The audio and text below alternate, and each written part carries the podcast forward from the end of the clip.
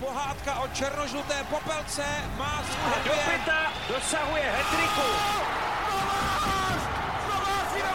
Kometa je pojď na 50 letech zpátky na Co si dovolil Robert Kysa. Jágr zvedá ruce k nebi. Kristianka dává gol a Plzeň má svůj titul. Pastalanista je to doma. Dobrý den. Poslední neznámá v nabité sezóně je vyplněna.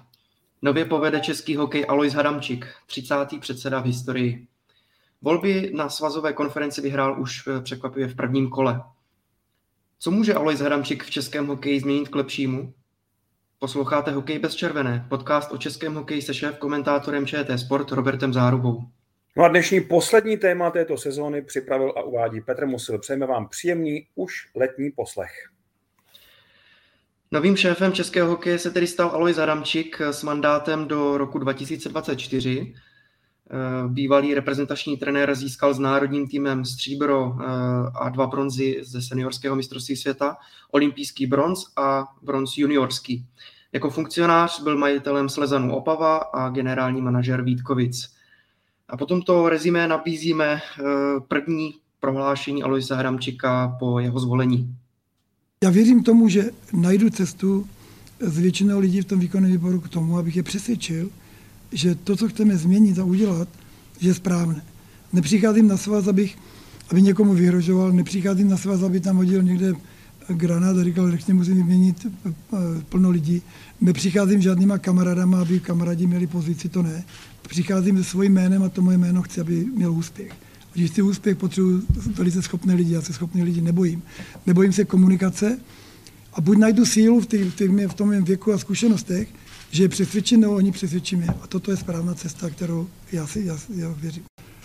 Čekám je určitě jezdit za klubama a čekám je to, co jsem říkal na, na konferenci, že budu jednat hodně s klubama, protože to zodpovědnost za tu výchovu hráčů musí jít kluby.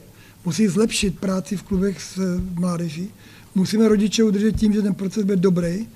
Musíme jim dát najevo tak, že ten proces je tak dobrý, že nemusí jezdit v létě. Teď třeba v Kravaři mám plno kempů a nic proti těm, co ty kempy dělají. A ty rodiče dostají ohromné peníze. A na, tom, na, ten, na té bázi bych chtěl pracovat co nejvíc. Samozřejmě e, vemu si někoho k sobě, kdo mi napíše nějaký laborát, abych oslovil vládní činitele o to, aby zvážili a pomohli hokej v daném, v daném momentě. První peníze, které bychom mohli, mohli co nejrychleji udělat, je to, že si uděláte takový audit a to šetření, jestli je třeba, aby na svazu pracovalo tolik lidí, jestli je třeba, aby tam bylo to, ono a tak dále. Nechci to teď jmenovat, nechci být zbrklej, když něco řeknu, chci za tím si stát. A chci být manažer, jak byste vzal firmu, řekl, ta firma je 10%, 10% minusu, no a vám řekne někdo, ale budeš makat a jak, jako Vanoci není 10, 10 plusu, tak tady nejsi. Takže budu hledat ty peníze tak, aby byly. Neříkám, kolik najdu, ale věřím tomu, že něco najdu. Budu oslovat různý sponzory, různí lidi, kteří mi řekli, ale když se staneš prezidentem, pomůžeme ti. Jsem zvědavý, jestli dodrží slovo. Co rozhodlo ve prospěch uh, Alojza Adamčika, že přesvědčil delegáty? Já si myslím, že to byl takový odpor vůči velkým klubům, které měli eh, jako svého kandidáta Jiřího Šlégra, tedy některým velkým klubům a ten, ta jednota byla docela silná. A protože Extraliga, jakkoliv se občas vůči ní ten výkonnostní hokej vymezuje, do značné míry určuje tu volbu, tak si myslím, že to bylo rozhodující pro ten rychlý sběr kandidátů už eh, pro první kolo. Protože podle mých informací měl Alois Hadamčík výraznou většinu, nebo řekněme většinu extraligových klubů za sebou, řekněme 9 z těch 14 eh, nebo 15, a Jiří Šlegr eh, měl výraznou menšinu. A eh, ostatní kandidáti eh, paběrkovali. Bylo zřejmé, že Jiří Šlegr a Alois Hramčík budou ti hlavní dva kandidáti, nebo hlavní dva favoriti téhle volby. A podle toho, jak se situace vyvíjela i v té televizní debatě, kterou jsme měli v pondělí před volbou, tak Alois Hramčík zjevně přesvědčil víc delegátů konference než, než Jiří Šlegr a ostatní. Ostatní to mohli nějak zvrátit nějakým překvapivě silným vystoupením, ale to se zjevně nestalo, byť si myslím, že podle těch faktických eh, výsledků, eh, kdybychom tedy dokázali nějak fakticky poměřit ta jednotlivá vystoupení ať už na té konferenci, anebo v televizní debatě, anebo i v té poslední rozhlasové debatě, tak eh, nikdo tam výrazně ty ostatní jako nepřeargumentoval. Spíš to byl souboj kritika, nebo kritiků s obhájci, nebo kritika Aloise Hramčíka s obhájci a delegáti usoudili, že ten kritik by měl dostat příležitost, aby ukázal, co tedy s českým hokejem provede. Jak už jste zmínil, tak v hokejovém prostředí se spekulovalo o vyrovnaném souboji Aloise Hadamčíka a Jiřího Šlégra. Eh, nakonec ale, mm, jak jste vlastně pozoroval tu, eh, tu, tu volbu přímo v dění, eh, respektive tu atmosféru, protože bylo překvapení v sále, jelikož ten první jmenovaný vlastně Alois Hadamčík zvítězil už v prvním kole s tou nejtěsnější možnou většinou 31 hlasů. Nezdálo se mi, že by tam zavládlo nějaké velké překvapení. U některých delegátů bych ten pocit popsal jako, no to nebylo překvapení, ale takové, takové polozděšení. Ale většina si myslím, že brala tu volbu s úlevou, ale ne kvůli tomu, že vyhrál Olej Zedamčík, nebo že vyhrál, kdyby vyhrál kdokoliv jiný, ale protože ta volba měla z technických důvodů trochu komplikované, komplikovaný průběh. Nejdřív teda Český svaz ledního hokeje v 21. století chtěl hlasovat elektronicky, ale ten dodavatel, firma, která byla přímo na místě a zkoušela ty, ty hlasovací mašinky, oni tam říkali staničky, tak eh, nedokázala zajistit eh, průběh, který by potom nemohl být napaden eh, právně, že ta volba by byla vlastně neregulérní protože to pořád, to, ta zkušební hlasování pořád nevycházela. Jednou tam byl nějaký jiný přeskok. Já mám pocit, že někteří delegáti tu volbu nechtěli to, tímhle tím způsobem, že to nebyl ani možná problém té firmy, ale spíš problém delegátů, kteří chtěli vysloveně hlasovat nikoliv teda tajně, ale tak, aby tu tajnou volbu mohli zdokumentovat. Což není to tež. Když mačkáte tlačítko na nějakém přístroji, tak tak eh, asi eh, jo, můžete, můžete zmačknout opravdu svobodně, co chcete, ale hlasovací lístek si můžete vyfotit nebo ho můžete ukázat sousedovi a na té konferenci seděli všichni velice těsně vedle sebe. Takže obávám se, že tam mohla být drobná sabotáž některých delegátů, kteří tu elektronickou volbu nechtěli, a když už teda se podařilo potom eh, dopočítat ty výsledky, protože těch zkušebních kol kvůli tomu nefungujícímu elektronickému systému, respektive vycházejícímu eh, špatně, eh, tak bylo moc, tak byla úleva spíš toho, že konečně ta volba je, je vyřízená, že to je konečně hotovo. Protože předtím to působilo samozřejmě až jako úsměvné momenty a neodpovídalo to úplně vážnosti té volby. No a potom Samozřejmě můžeme se bavit o, tom, o, tom, eh, o té rychlosti toho vítězství, že to bylo už v prvním kole. Já si myslím, že Alois Zaremčík s tou kritikou jako uspěl. On se hodně soustředil na takové ty sportovně trenérské momenty v té kritice a soutěžně organizační strukturu českého hokeje, to znamená, jak mají vypadat různé soutěže, jak mají vypadat ligy, jak, ale hlavně jak nemají vypadat. To si myslím, že Eh, ta negace eh, byla hlavním programem Alexe Hadamčíka.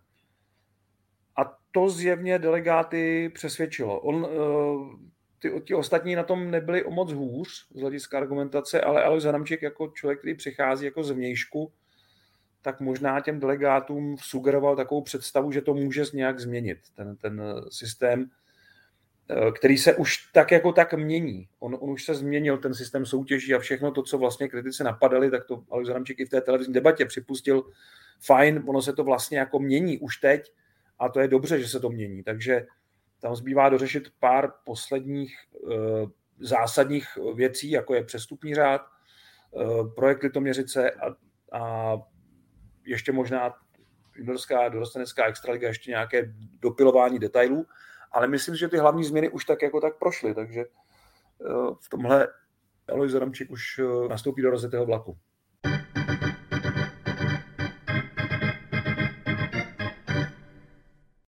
ty jednotlivé body samozřejmě ještě probereme, ale jaké si vlastně dává nový šéf českého hokeje eh, ty první jako priority? Měl zřetelný program, nebo to bylo opravdu, jak už jste zmiňoval, zaměřené spíš na té dobré retorice a, a víceméně jako negaci, ale já jsem z jeho projevu nepoznal, že by měl vyloženě bod po bodu eh, představený uh, nový, nový svůj program. Ne, byl to takový souhrn eh, kritických připomínek k fungování Českého svazu a k výchově mladých hráčů.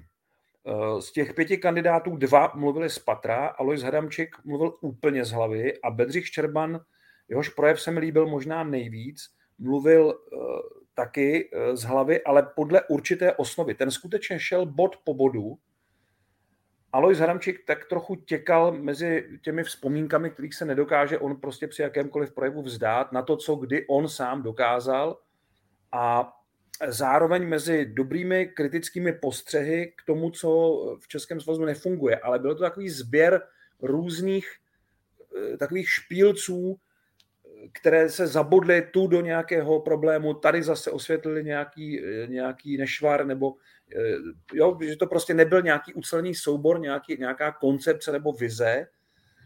A eh, Alois Zadamčík je pohotový rétor, to se mu musí jako nechat, ale že by měl nějakou jako opravdu pevnou, úplně přesnou, přesný bod, teďka udělám tohle, teďka udělám tohle. On v podstatě reaguje na podněty, jednak z toho hnutí, jednak na otázky novinářů na tiskové konferenci po svém zvolení. E, není to úplně špatně, ale zase se netvařme, že přichází s nějakou e, revoluční celkovou e, sadou změn a že teďka najednou český hokej půjde úplně jinudy. To si myslím, že se nestane.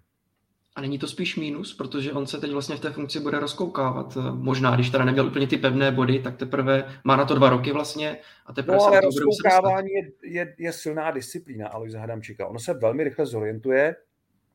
Myslím si, že k tomu nebude potřebovat moc času a uh, on teda překvapil na té tiskové konferenci, jsem se ho ptal, jak si představuje fungování v té funkci praktické, jestli uh, já bych se tomu zase tak úplně nedivil, bude ten svaz řídit eh, z, z Ostravy, ze Slezska, z Moravy, eh, z domova, eh, nebo z nějaké kanceláře poblíž svého bydliště, nebo jestli bude opravdu dojíždět do Prahy, protože to není to tež. Jo? Tam na tom svazu musíte být v denním kontaktu s těmi lidmi a tady mě překvapilo, že si hodlá najmout vlastně nějakou osobu zvenčí, která bude vlastně dohlížet na chod toho svazu a on bude kontrolovat vlastně tu osobu, která s ním bude v těsném spojení. On, ho, on tu osobu nazval ředitelem, nějakým ředitelem provozním, nebo tak, tak nějak. Eh, což tedy bude další eh, eh, postava do toho aparátu, který Alois Adamček sám označil za přebujelý, nebo on to neřekl tímhle slovem, ale řekl, že si tam musí pracovat tolik lidí, ale zároveň hned na té tiskovce to korigoval že říkal, já si nejdřív musím to jako projít, prohlédnout, abych nevydával nějaká zbrklá prohlášení, což je dobře, ale jistě bude eh, možné najít nějaké úspory, protože s vás bude muset šetřit. Takže eh, kdybych to měl za něj trochu schrnout, tak eh, na prvním místě to budou peníze, protože ty sice Českému svazu teď tak akutně nechybí, ale výhledově chybět mohou a e, všichni mluví o tom, jak e, výdělečný bude šampionát v roce 2024 v Praze a Ostravě. Já bych na to úplně nespoléhal, úplně bych na to nesázel, už proto, jak se o tom hodně mluví a e, hodně se na to sází.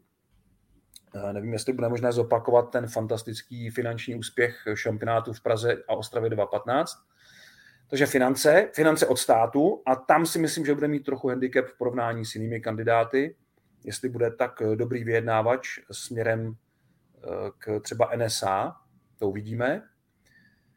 Potom eh, má za výrazný silný bod má výchovu mládeže. To si myslím, že je vlastně to, proč do toho šel. To ostatní je možná trochu jako vedlejší produkt té, toho rozhodnutí ucházet se o tu funkci, ale myslím si, že mládež leží Aloise Hradamčíkovi tím, jak prošla jeho rodina vlastně tímhletím procesem, tak eh, si myslím, že eh, on na tohle hodně, hodně bude teď dohlížet a bude hodně se snažit změnit některé věci, financování různých projektů. financování Litoměřic, to bude určitě jeden z prvních bodů, který se bude řešit, byť teda až v prosinci, ale do té doby se jistě bude připravovat nějaké rozhodnutí k tomuhle projektu, který už má opravdu velmi málo zastánců. No a teprve na těch dalších příčkách jsou ostatní věci, které český hokej eh, bude muset eh, výhledově řešit. Eh, a to je přestupní řád. Tam si myslím, že Alois Adamčík ještě vůbec se do toho nezavrtal. Je tam, je tam možná další ještě restrukturalizace soutěží mládežnických, i když teďka už se to začíná usazovat. A samozřejmě národní mužstvo a všechny reprezentační výběry, protože to je konec konců ta výkladní skříň českého hokeje, to, podle čeho se český hokej hodnotí a ty výsledky národního týmu eh, určují vlastně postavení hokeje ve společnosti, ať se to někomu líbí nebo ne, tak eh, stále to platí. Ještě k osobě Aloise Adamčika známe ho v posledních letech tedy v té oponentní roli, kritické, zvlášť eh, k bývalému prezidentovi českého hokeje Tomáši Královi. V několika výrocích byl jako vždy přímý, adresný, musí teď v té nové funkci, i co se týče té komunikace, trochu změnit svůj přístup? To by byla škoda, protože právě v, ten, v té kritičnosti, v tom kritickém pohledu si myslím, že je jeho největší cena. Problém ale je ne v tom, jestli bude muset zmírnit, to si myslím, že ani ne, ale eh, spíš, že k tomu bude dotlačen, nebo že bude dotlačen ke korekci celé řady výroků, kterých se dopustil eh, během té debaty a eh, on už z některých ustupoval i na té konferenci z některých věcí, protože eh, se teprve seznámil s těmi důvody, proč jsou některé věci nastavené tak, jak jsou. Takže to bude, to bude, vinu, to bude vynucený krok. Ono, celá řada těch projektů svazových eh, nefungují špatně, ale eh, jo, ta představa, že se tam utápí spousta peněz, si myslím, zvlášť co se týče těch projektů, které jsou docela dobře hodnocené, tak není úplně přesná ale eh, může se tam opravdu začít šetřit eh, třeba na vozovém parku. To si myslím, že se může začít eh, šetřit okamžitě, protože ne, není nutné, aby opravdu každý člen Českého svazu ledního hokeje, respektive nějakého, nějakého, nějakých těch pracovních skupin, měl vlastní vůz sponzorský, to si myslím, že úplně jako nutné není. Ale to je věc, kterou si budou muset obhájit potom pracovníci svazu, a samozřejmě si budou asi muset obhájit i své místo. Takže v tomhle tomu si myslím, že by byla škoda, kdyby Alois Adamček úplně ustupoval z té kritiky, ale teď bude muset eh, zase otočit a eh, z té kritiky přejít k činům a ty činy potom bude muset hájit proti jiné kritice, která bez pochyby zase vyvstane. To je nevyhnutelné. Takže eh, jeho současní spojenci, kteří si velmi přáli, aby právě on vedl Český svaz hokeje, se velmi rychle mohou eh, postavit na opačnou stranu, opět na stranu kritiků svazu, který už teď nevede Tomáš Král, ale Alois Adamčík. A právě ta komunikace bude hodně důležitá. Už vlastně před volbou se hodně zmiňovalo, že nový šéf českého hokeje vlastně dostane, nebo řekněme už zdědí ten výkonný výbor, který eh, zůstává v podobném složení jako eh, předtím. Bude to složité pro Aloisa Hramčika prosadit nějaké změny? Záleží na tom, jaké změny by to měly být. Myslím si, že se teď hodně spolehne na nějaký hloubkový audit a podle něj se zařídí. Pokud v tom auditu shledá eh, nějaké zásadní nesrovnalosti, tak bude trvat na odstoupení některých lidí z výkonného výboru, ale protože ten audit už eh, běží docela dlouho, nebo respektive těch auditů za posledních let bylo docela, nebo jich pár bylo, abych neříkal nějaké nepřesnosti, Eh, tak eh, myslím, že svaz je na ty audity jako připraven. No a teď uvidíme, jestli se tam něco podaří, eh, podaří zdokumentovat, protože nesmíme tady podléhat úplně, úplně nesmyslným konstrukcím ze sociálních sítí, kde ten svaz dostal teď takovou nálepku žumpy, do které se hází peníze a z které už se žádné peníze potom nikdy nevyloví. Eh, tím netvrdím, že je všechno v pořádku, ale, ale bylo by dobré mluvit o důkazech a samozřejmě my tady trošku podléháme celkové té atmosféře nedůvěry v českém hokeji, kdy nevěří nikdo nikomu a jakýkoliv projekt je okamžitě napaden jako eh, díra na, na finanční prostředky. A to může posoudit jedině nějaká nezávislá externí firma. Proto je dobře, že přichází Alois Adamčík, který bude mít velký zájem na tom, aby ten audit provedla firma zcela mimo a myslím si, že pokud Alois Adamčík ten jako hlavní kritik předchozího prezidenta, pokud ten audit uzná za uh, relevantní, tak je docela dobrá naděje, že se alespoň trochu ta atmosféra sklidní, protože teď opravdu jsme ve fázi, kdy v českém hokeji všichni uh, napadají vlastně sebe navzájem, uh, chybí tam taková elementární důvěra a podstatná část té kritiky je zcela, zcela jako nesmyslná, je, je úplně mimo jako realitu nebo mimo, mimo ty věci. Eh, myslím tím hlavně ty situace, kdy ten kritik napadá něco, co sám ovlivňuje nebo dokonce o čem sám rozhoduje. Takže eh, tohle by bylo dobré tohle období ukončit a začít opravdu eh, trochu něco jiného, nějaké jiné období a k tomu předchozímu přispěly všechny strany. Nechci úplně jako tady to házet na kluby nebo na svaz, nebo to všechny strany na to mají nějaký podíl. A pokud Alex Haramček dokáže tohle období jako počkrtnout a uzavřít, mm, tak si myslím, že udělá velký kus eh, pro to, aby český hokej zase eh, začal trochu líp fungovat. Prakticky každý z kandidátů ve svých předvolebních projevech zmínil, že chce hokejové hnutí spojit a právě možná takový uh, trochu spor podnítil uh, majitel Pardubic Petr Dědek, který vlastně podal podnět na policii uh, na Tomáše Krále i členy výkonného výboru za hospodaření se svazovým majetkem a byl to vlastně i jeden z důležitých bodů v diskuzi uh, na té volební konferenci. Tak uh, nerýsuje se skrz tu určitou názorovou ofenzivu, když to tak uh, pojmenuju, od majitele Pardubic spíš vlastně rušnější období. Je to možné, ale Petr Dědek sám se té konference účastnil Měl tam eh, plus eh, právník z Vrchlabí, eh, Slanina měl, měli nejvíc dotazů, poznámek, připomínek a byli takový nejofenzivnější, ale já si myslím, že řadu věcí jim třeba hlavně dozorčí komise dokázala vysvětlit, protože v jednu chvíli tam Petr Dědek podal návrh na odvolání dozorčí komise, která řešila Eh, ty dva finanční případy eh, zdokumentované nějak eh, dozorčí radou, to znamená půjčku Tomáše Krále od společnosti pro hokej a pro, finanční propletenec s firmou VSM, která vlastně nedostala svým závazkům a v českém hokeji vznikla ztráta v řádu desítek milionů, respektive 20 milionů. Bo tam je sporo to, jestli to je nebo není 20 milionů, ale řekněme že to bude něco kolem téhle částky. A e, Petr Dědek e, se tam potom nikoli v zákulisí, ale přímo v sále, v té přestávce před volbou ještě bavil, nebo možná to bylo ještě dřív, během diskuse se bavil e, s předsedou dozorčí rady, zkušeným funkcionářem Šebou a s další členkou dozorčí rady z delegátkou z která vystoupila taky proti Eh, tomu jeho napadání a eh, poté vzal ten návrh zpátky.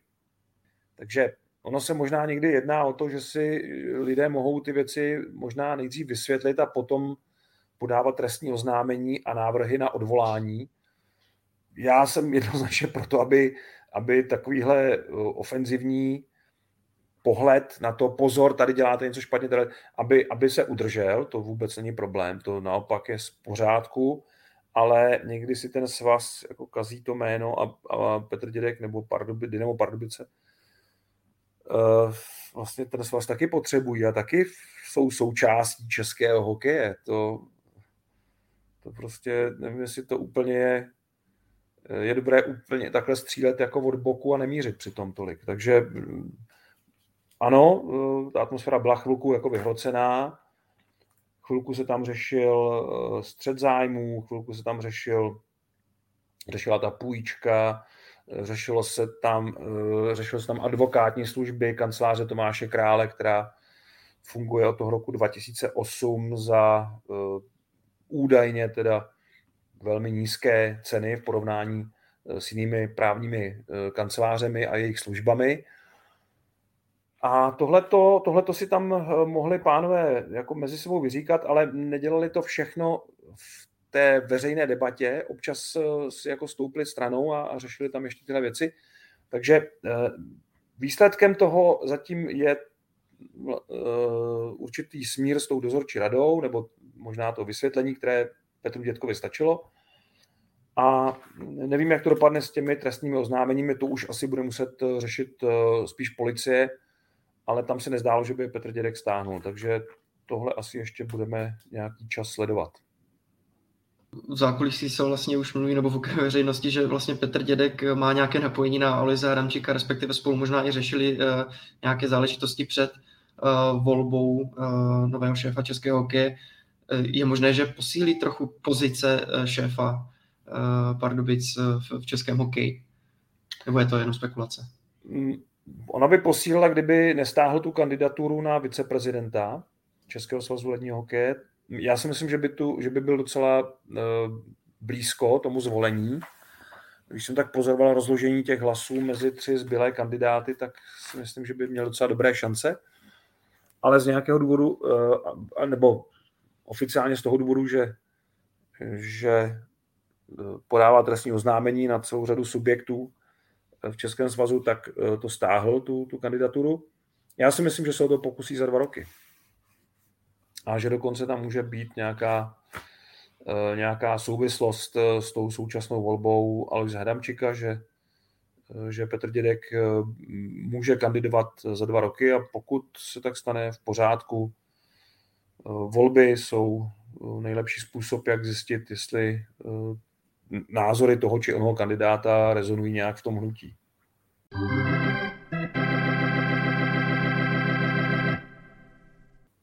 Právě ta diskuze byla jedním ze zajímavých eh, bodů eh, volební konference, nebo to jsem to tak sledoval hmm.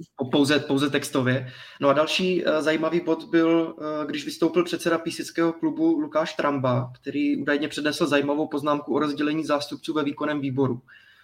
A už to vlastně zmiňoval i Bedřich Ščerban eh, v pořadu Spor o českém hokeji, že vlastně nyní vrcholový hokej nebo zástupci vrcholového hokeje si mohou ve výkonném výboru odhlasovat, lidově řečeno, co si zachtějí. Eh, nyní je to vlastně v poměru pět ku třem pro vrcholový hokej eh, před výkonnostním, co se týče zástupců ve výkonném výboru a Tramba navrhoval poměr 4 ku 4. Je reálná tato změna v budoucnu alespoň toho rozložení? No teď ne, protože jsou eh, členové výkonného výboru jsou zvolení. Eh, tam byly i jiné překvapivé návrhy, které úplně eh, nekorespondují se stanovami, platnými stanovami Českého svazu ledního hokeje, aby odstoupil celý výkonný výbor, což podle stanov vlastně s odstoupením prezidenta vůbec není jako spojeno, ale to by musel se někdo zdát té funkce, jako to udělal Libor Zábranský z určitých důvodů, tak by se musel zase někdo z vrcholového hokeje jako vzdát toho a Alois Zadamčík by musel prosadit v tom výkonném výboru eh, to dovolení, eh, ale to až na, asi na té další konferenci. Já si myslím, že teď ten poměr zůstane tak, jak je, protože tam jsou opravdu zvolení, eh, ten výkonný výbor je zvolený tak, jak je a nedá se tam jako, nemůže Alois Zadamčík přijít a vytáhnout někoho z toho výkonného výboru a jiného tam parašutovat. To, to, to, to nejde podle stanu. Takže eh, ten poměr by určitě měl být 4-4. Mimochodem, eh, ta poznámka byla relevantní už proto, že Extraliga eh, je pod zprávou Asociace profesionálních klubů, takže opravdu nejvyšší soutěží Českého svazu ledního hokeje je, je šance liga. Byť já tuhle formulaci nemám rád, protože mi přijde trochu zavádějící. Český svaz pořád kontroluje nějak extraligu, pořád určuje základní parametry té soutěže, například to, že se musí udržet jako sestupová, že nesmí být uzavřená a e, počet účastníků v ní, e, to je stejný, stejný princip. E, a já tam vidím ještě jiný problém. A to je propojenost těch funkcí. Že tam někdo vlastně jde za APK, ale je to člen výkonného výboru a má hlasovat ve prospěch českého hokeje a někdy i proti zájmům APK. A tahle ta schizofrenie si myslím, že zůstala trochu stranou teď té kritiky a té pozornosti, ale myslím si, že to je, to je velký problém, protože na jednu stranu je logické, že lidé, kteří mají vliv v českém hokeji, jsou nějak spojeni s extraligovými kluby a mají mít své zastoupení v tom výkonném výboru. Na druhou stranu, či zájmy mají hájit ve výkonném výboru. Zájmy českého hokeje, někdy i proti klubům, tedy i někdy proti svému vlastnímu klubu. To dost dobře nejde. To jeden člověk nemůže zvládnout. Takže eh, ideálně by bylo najít 12 nebo 8 úplně skvělých nezávislých osobností, které by měly na srdci opravdu osud českého hokeje a nikoli by nebyly svázaní prostě nijak s extraligou nebo s vrcholovým hokejem. Ale bohužel eh, tady narážíme trochu na personální nouzi, protože i celá řada kritiků, kteří vystupovali před konferencí nebo během toho dvouletého období s oprávněnými kritickými připomínkami, tak nechce převzít tu odpovědnost a nechce se do toho výkonného výboru nechat eh, zvolit. Což je škoda, protože tam by spousta těch, eh, eh, řekněme, čerstvých funkcionářských názorů byla zapotřebí. Ale kritici se do toho pouštět nechtějí. Je to samozřejmě nepohodlné, protože to bere nějaký čas, je to úplně směšně placená funkce, nebo respektive skoro vůbec. A, a takže to přináší jenom nějaký vliv a, a nějaké jakoby postavení v tom výkonném výboru, ale tam jste jeden z mnoha. Takže tam není lehké prosadit nějakou, nějakou vizi nebo nějakou e, zásadní změnu tak já vidím jako větší problém spíš, jednak ten poměr by měl být určitě 4-4, výkonnostní hokej, vrcholový hokej, ale ještě spíš vidím ten problém v tom, že tam eh, jakkoliv mám Bedřich Čerbana v úctě, protože dokázal vyhlavě spoustu věcí, eh, nebo Libora Zábranského, myslím si, že to, nebo Jaromíra Jágra, Jiří, Jiří Šlegr už je stranou od klubu, ale oni tam, zastup, koho tam zastupují kluby, ale někdy opravdu zastupují kluby tak, že hlasují v neprospěch nebo musí nutně se postavit proti, proti zájmu českého hokeje. A to si myslím, že je daleko větší problém. Dalším ze zajímavých bodů uh, volební konference uh, byl vlastně tedy nový přestupní řád. Jak zaznělo vlastně už i v pořadu spor o český hokej před volbami, tak uh, Aleš Zadamčík přichází do období, kdy spoustu projektů teda už je rozjetých a jsou navržené. A ten nový přestupní řád eh, by mohl být s možnou účinností od sezóny 2023-2024. A možná byste mohl trochu představit ten návrh, uh, jak zazněl na volební konferenci a zda je to uh, dobrý krok pro český hokej. Ten přestupní řád už mají kluby a funkcionáři nějakou dobu k dispozici. Nebylo k němu moc připomínek a je vidět, že ta hlavní bitva se teprve chystá, že se k ní teprve eh, dobereme časem a že to bude eh, běh opravdu, jak se říká, eh, na trochu delší než střední trať. A je docela možné, že se to ještě o rok odloží, že to, že to schválí až vlastně ta konference, která bude volební v roce 2024 a že to přijde s novým vedením. Nicméně základní myšlenkou je oddělení v mládeži od profesionálního hokeje a výkonnostního hokeje, Mládežnický hokej by měl vystupovat samostatně a e, výchovný proces by měl začít prvotní registrací hráče v 19 letech. E, v ten moment začíná splácení výchovného, do té doby mohou hráči přestupovat volně. To znamená, pokud rodiče si stěžují na to, že v určitém klubu nemají dobré podmínky nebo že jsou tam jako nevolníci a nemohou toho svého syna nebo někdy i dceru vyplatit, protože tam je tabulkové výchovné, tak to by teď neplatilo to by, to by platil až ten klub při registraci, respektive při odehrání určitého počtu zápasů. E, s tím, že ten limit e, je 600 utkání po odehrání 600 zápasů e, v nějaké profesionální soutěži, už by ten hráč byl zase volný. To znamená, už by zase nemusel řešit tabulkové odstupné.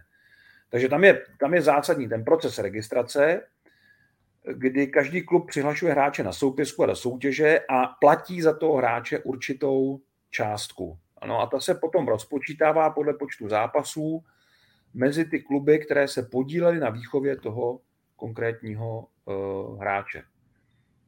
Takže eh, to tež mimochodem se platí i za cizince, uh, což znamená, že uh, by se vlastně vyplatilo vychovávat vlastní hráče, vlastní odchovance a klub, který bude vychovávat, tak bude dostávat peníze. Klub, který bude naopak sázet na, na cizince, tak bude doplácet. Podle té tabulky, kterou předkladatel návrhu zpracovali pro tuhle sezónu, tak tam by třeba Hradec Králové doplácel 780 tisíc za tu sezónu, Kometa 475 tisíc. A naopak eh, třeba Olomouc by dostávala 714 tisíc, eh, Karlovy Vary by dostali půl milionu a Sparta by dostala 400 tisíc. To znamená kluby, které si stáhly hráče, které kdysi měli v systému, tak samozřejmě si zaplatí jakoby sami sobě ty, ty poplatky. Jo? Takže to je princip, eh, který je zajímavý, je to taková kombinace švýcarského a finského modelu. A samozřejmě ještě dojde k celé řadě změn v tom, v tom návrhu, ale eh, ten návrh kompromisně řeší tu věčnou debatu klub, který vychovává nějakého hráče a ten hráč odejde, tak za to musí dostat nějakou náhradu za tu výchovu. Jinak nemůže žít ten klub, vůbec nemůže jako fungovat ekonomicky. A logicky zase naopak, když ty rodiče chtějí toho hráče odvést někam, tak nemohou, protože by museli zaplatit, nebo ten nový klub, a ten se zdráhá jistě, by museli zaplatit to odstupné, vlastně to výchovné. To se tímhletím ruší a e, volný pohyb hráčů e, by měl třeba i udržet e, v lepší kondici juniorku, juniorskou extraligu, a měl by dát šanci těm nejlepším hráčům vybrat si doma vlastně, kde, kde ten hráč chce působit a kde se chce, kde chce vlastně hrát, bez toho, že by tam byly eh, ty finanční překážky, které tam teď brzdí takovýhle pohyb eh, hokejistů. Když jsme ještě zmínili juniorku, tak vlastně ty procesy zužování jak juniorských nebo mládežnických soutěží, tak vlastně i uh, vyloženě profesionálních lig už je nastavený. Takže tam asi žádné změny teď v dohledné době ne, nemůžeme čekat. Tam ale Haramčík akorát bude vlastně a i výkonný výbor zkrátka se bude souhlasit s tím, co je nastaveno. Předpokládám. Eh, je to tak. Eh, juniorská extraliga se stahuje na 14 klubů, což je mimochodem nejnižší počet od roku 1999. A dorostenecká extraliga mm, eh, se taky upravuje, ale ne tak, ne tak eh, jako juniorka. A snaha je tady po určité koncentraci těch nejlepších hráčů. No a eh, tohle už je vlastně v běhu. To už vlastně Alois Ramčík nějak ovlivnit nemůže, ale on v televizní debatě sporo o český hokej se vyjádřil, že to je vlastně dobře a že všechny ty úpravy, které, které už současný český svaz ledního hokeje připravil před eh, třemi lety, takže jsou vlastně v pořádku, že je vítá. Eh, možná jeden z posledních zásadních bodů vlastně čeká nás tedy mistrovství světa domácí v roce 2024, ale předpokládám, že to se zase samozřejmě předsedy svazu určitě bude týkat, ale vyloženě to, tu organizaci má na starost Petr Bříza, je to tak, takže v tomhle Aleš Zaramčík bude mít třeba taky takový dozor Eh, po tom úspěchu eh, šampionátu v roce 2015 zůstali stejní dva hlavní organizátoři pro Prahu a Ostravu. V Praze to bude Petr Bříza, v Ostravě Aleš Pavlík, oba dva viceprezidenti Českého svazu ledního hokeje. A eh, Aleš Adamčík, no dozor, to ani tak ne, no. On, oni si ponechají ty kompetence, myslím naopak, že tam bude velká snaha ty kompetence si ponechat, protože tak to fungovalo a Tomáš Král dal oběma velkou volnost a podle toho ekonomického, sportovního i společenského výsledku to oběma turnajům v Praze i v Ostravě prospělo, takže oba dva viceprezidenti budou chtít eh, stejné podmínky i teď. Uvidíme. Alois Adamčík eh, má pověst muže, který má rád všechno do nejmenšího detailu pod kontrolou. Tak eh, jsem zvědav, jak tohle dopadne, ale myslím si, že tady může být eh, určitý střed. A pokud Alex Adamčík eh, jako bude postupovat eh, postupovat jako třeba dozor nějaký nebo to, ale nebude do toho nějak zasahovat, tak si myslím, že to může fungovat.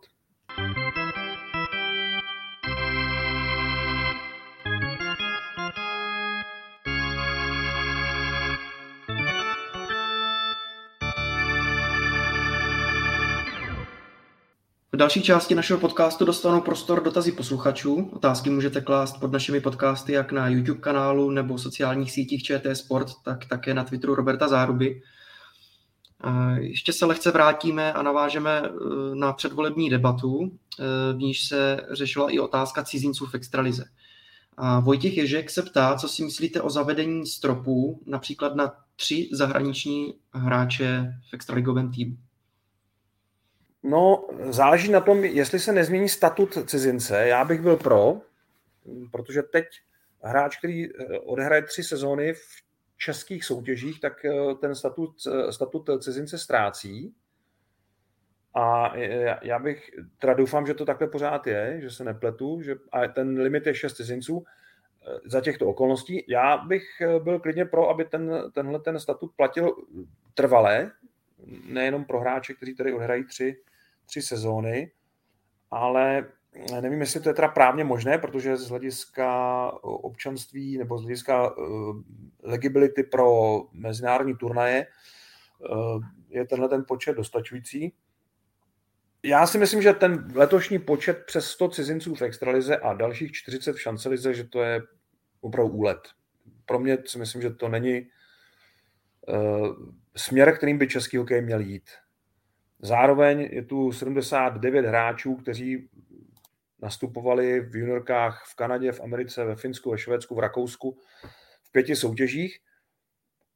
A e, tady ta disproporce e, mě prostě nehraje. Nemyslím si, že bychom měli e, v lize 100, 106, myslím bylo cizinců, 106 prvních brankářů, prvních centrů, prvních nebo hráčů z první obrany, a ani ze druhé nebo ze, ze třetí pětky. To, já si opravdu myslím, že ten počet je, je úplně přemrštěný. A byť jsou součástí toho slovenští hokejisté, které tak úplně za cizince nepovažujeme, tak si myslím, že ten počet je, je neúnosný. V eh, kluby si nechtějí nechat diktovat eh, ten strop, eh, kolik cizinců má hrát, byli by pro úplné uvolnění. A já si myslím, že tady musí Český svaz lední hokeje zastupovat zájmy českých hokejistů a musí do toho zasáhnout. Myslím si, že ten výchovný, teda ten systém eh, přestupní, systém výchovného a přestupní řád, který s tím souvisí, eh, že to řeší dobře, že nechává dobře, eh, ty chceš jako manažer hrát s pěti nebo osmi nebo deseti cizinci nebo ze čtrnácti, ale zaplatíš prostě to, co by si zaplatil za registrační poplatek a tvoje peníze se rozdělí těm klubům, které ty hráče vychovávají, takže vlastně budeš platit svoji konkurenci. To si myslím, že je fér a tohle si nemůžu představit, že by argumentačně eh, nemělo obstát, protože tohle musí ten majitel uznat, že tady musí být nějaká regulace v zájmu českého hokeje. Takže já jsem určitě proto ten počet cizinců buď snížit, anebo prosadit tento bod, který je v tom návrhu nového přestupního řádu. Na YouTube kanálu zazněl i dotaz na nejbližší hokejový program v létě a to zda už je znám uh, rozpis zápasů mistrovství světa hráčů do 20 let a kolik uh, utkání bude vysílat uh, ČT Sport? S politováním musím oznámit, že česká televize úplně nepočítala s jedním šampionátem navíc. Z hlediska nákladů je to nepříjemná položka, protože tohle to prostě při rozpočtu, který se vytváří na podzim toho předchozího roku, nelze počítat. Takže nebudeme vysílat nic víc než zápasy České dvacítky a i ty nás přijdou hodně draho. Takže doufám, že to za to bude stát, ale nebudeme moci nabízet eh, další zápasy. Takže 9. srpna ve 20 hodin utkání Česko-Slovensko, o dva dny později 11.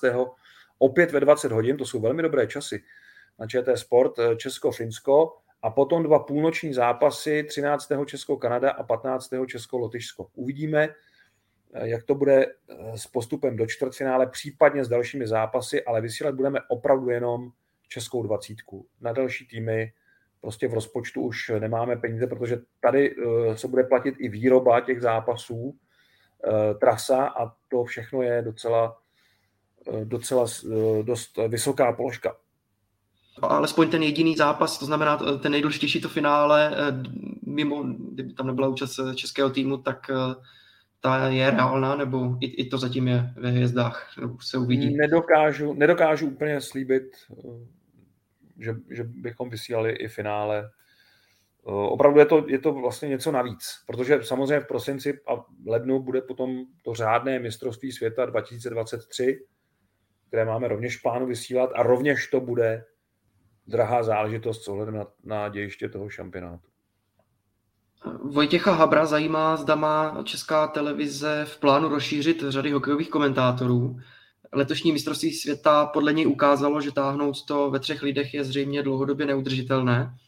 Vojtěch Habr si pamatuje, že ještě v roce 2016 bylo pět hokejových komentátorů. Tak eh, jaké jsou plány v tomhle ohledu?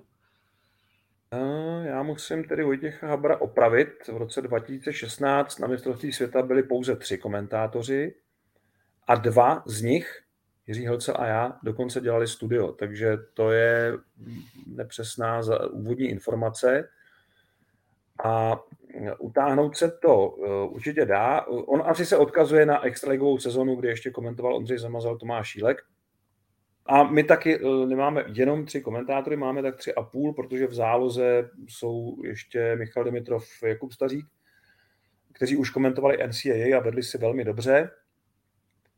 Eh, jak je budeme zapracovat dále otázka, protože pokud všechno funguje, jak má, tak eh, s tím omezeným extraligovým programem, s programem národního týmu a s, tím, s tou největší kolizí, kterou máme o Vánocích, tam je Spengler Cup, mistrovství světa juniorů a extraliga, tak my si s tou trojicí komentátorů docela dobře vystačíme. Problém je, když někdo z nich eh, onemocní, což se stalo teď na mistrovství světa, ale po jednodenní, řekněme, nouzové situaci, která bohužel nešla vyřešit jinak, to kluci zvládli.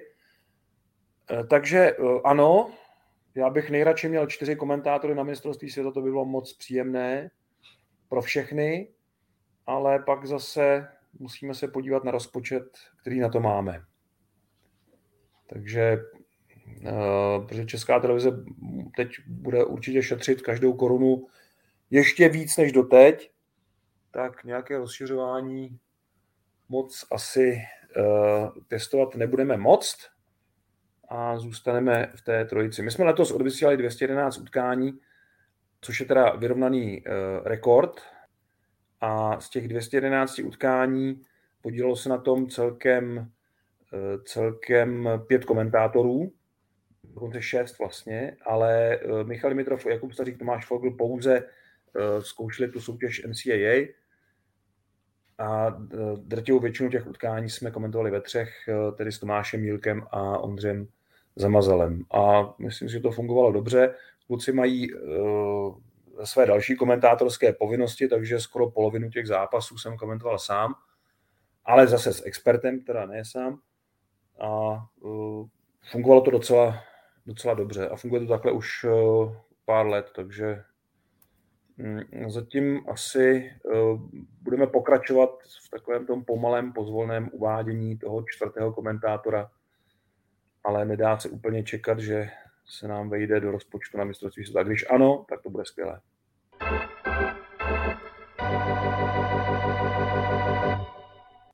Jak už bylo zmíněno, Alois Hramčík je 30.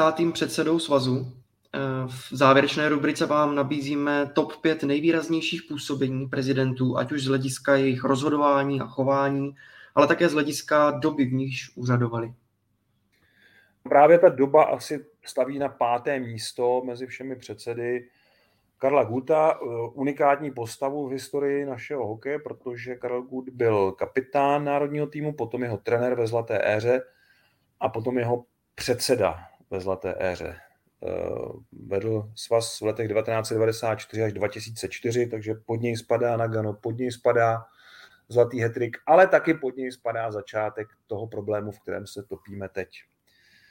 Čtvrté místo, a tady budeme eh, se vracet hodně do historie, Jaromír Cita, což byl funkcionář LTC Praha, který vedl svaz v letech 1931 a 36 a on vlastně jako první eh, významně pomáhal s organizací prvního mistrovství světa v Praze 1933, které bylo takovým prvním mezníkem v historii našeho hokeje a možná i v historii mistrovství světa.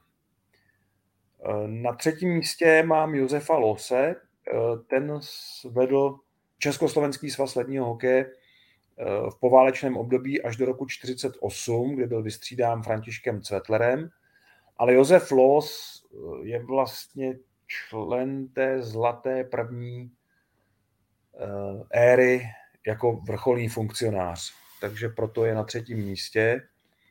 Na druhém místě je ten, který vydržel nejdéle, Zdeněk Andršt, který vedl svaz v letech 1961 až 1980, tedy neuvěřitelných 19 let. A jistě neměl to jednoduché, protože ta doba byla velmi pestrá, konec 60. let a potom 70. léta. Ale eh, zkrátka v té době, tak jak to tehdy šlo, tak Zdeněk Andršt, jakkoliv k němu můžeme mít, a jistě popravu budeme mít spoustu výhrad, tak eh, vydržel opravdu nejdéle a eh, pomohl i k dobrým podmínkám eh, československého národního týmu v 70. letech.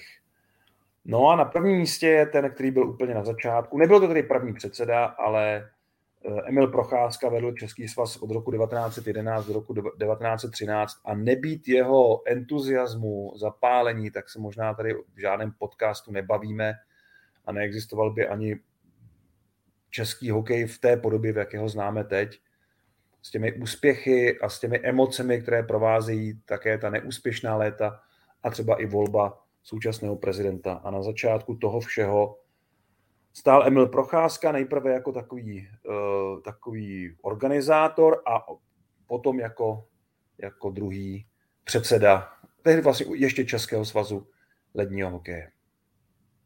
Tak to je z eh, dalšího dílu podcastu Hokej bez červené všechno. Připomínám, že všechny díly, včetně Hokej Focus podcastu, najdete na webu čtsport.cz, ve všech podcastových aplikacích a na YouTube. Mějte se fajn a užijte si léto, řekněme jenom měsíc bez hokeje a v srpnu už opět eh, z mistrovství světa. Eh, no, to je otázka, kdy se přihlásíme na začátku té nové sezony, protože ona opravdu začíná tím juniorským šampionátem, takže to vypadá, že v srpnu budeme zase podcastovat bez červené. Kdo ví, no, tak můžeme se tam dát i vložený díl o přípravách na eh, extraligový ročník, který vypadá eh, jako velmi zajímavý. Tak vám přejeme krásné léto a těšíme se vlastně už brzy naslyšenou.